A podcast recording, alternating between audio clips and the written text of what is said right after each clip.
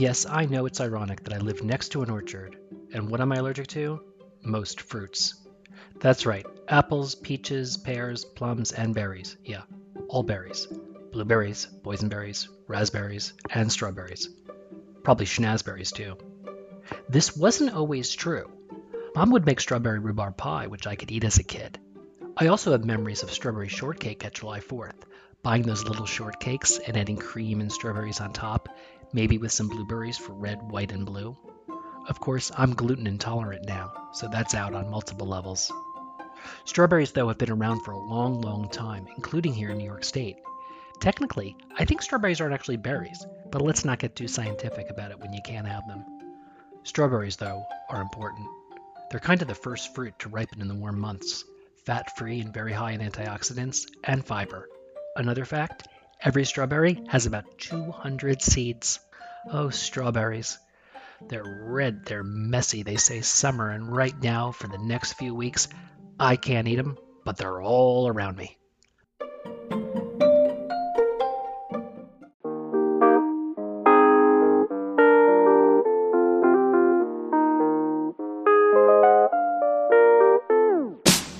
Down in the valley, moved up from the city. It's a new way of living, and I'm trying to get used to it. One park poodles have an ounce of an idiot. Ordered a Manhattan, and they call me a city, yeah. At first, it hurt my feelings, but it's kinda got a ring to it. When you move to the country, they can tell when you're new to it. I'm looking at a place, but I'm trying to keep fitting in. It takes too long to be a local, so for now, I'm a city, it.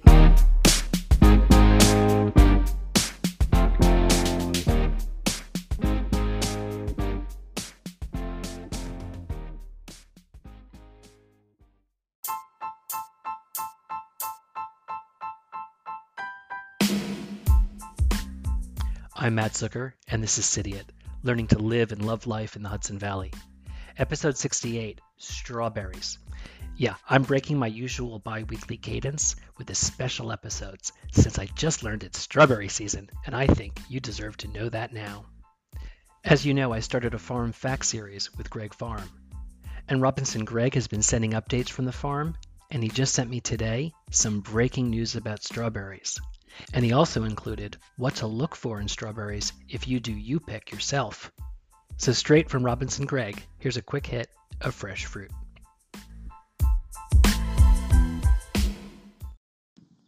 Hey Matt, it's opening week for strawberries here on the farm, so most of my focus this week is just getting the uh, U-Pick booth open and running well. Uh, we've got a great group of high school and college students that will be working in the booth this season, um, and their role is uh, to give folks good instructions on how to pick and where to go to pick uh, and to check them out on the way out. Uh, strawberries are um, one of the easier berries that we have to pick, although it takes a little work to find the berries. Um, we grow entirely no spray, so we don't spray any pesticides on our berries, which means the patch is a little bit overgrown at times uh, with weeds, especially in the more mature sections of the patch. Uh, so it takes a little work to spot the, the strawberry plants between the weeds, and then on a strawberry plant, the, the berries themselves often grow to the point that they are too heavy for the plant to hold, so they actually hide underneath the leaves. And so if you are picking strawberries and you're standing up, you're going to have a hard time finding the berries. It really takes uh, you crouching down and combing through the leaves to find the berries that are hidden underneath the leaves uh, to find the best ones. Um, strawberries uh, tell you pretty clearly when they're ripe. Uh, if they have a white tip, they're not quite there yet, um, but they're edible. Um, when a berry is red all the way down to its tip, um, then it's ready to go.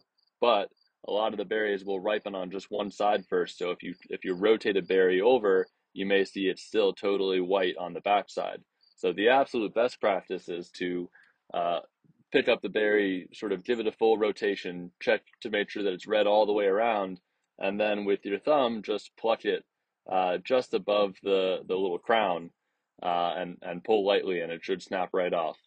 Um, the farm's open for picking every day of the week. Uh, we'll have the booth open during our peak hours, which are Thursday through Monday, 9 to 4. But outside of those times, you're welcome to come to the farm market and grab a bucket and head on back. Hope to see you all there soon. Thanks. Hope you're ready to pick strawberries. As you know, Greig Farm is a finalist for Chronogrammy for Best You Pick. I voted for them nearly every day, so I hope they win. We'll know in a few weeks. In the meantime, don't wait. Hop over to Greig Farm or wherever you like to go and discover strawberries that are now in season. Make something delicious or just eat them fresh. Because I can't. I'm Matt Zucker, jealous but happy. There's always something new in the Hudson Valley. You'll find a link to Greig Farm in the show notes and on Cidiot.com. Please subscribe to the Cidiot newsletter and follow Cidiot on Instagram for the very latest. Come visit.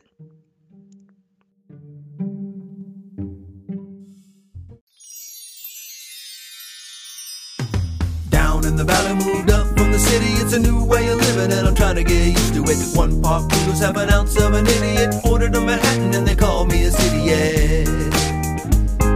At first, I hurt my feelings, but it's kinda got a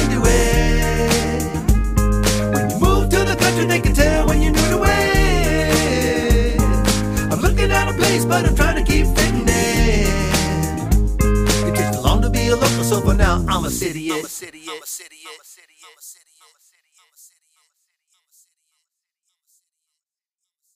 upstate and chill.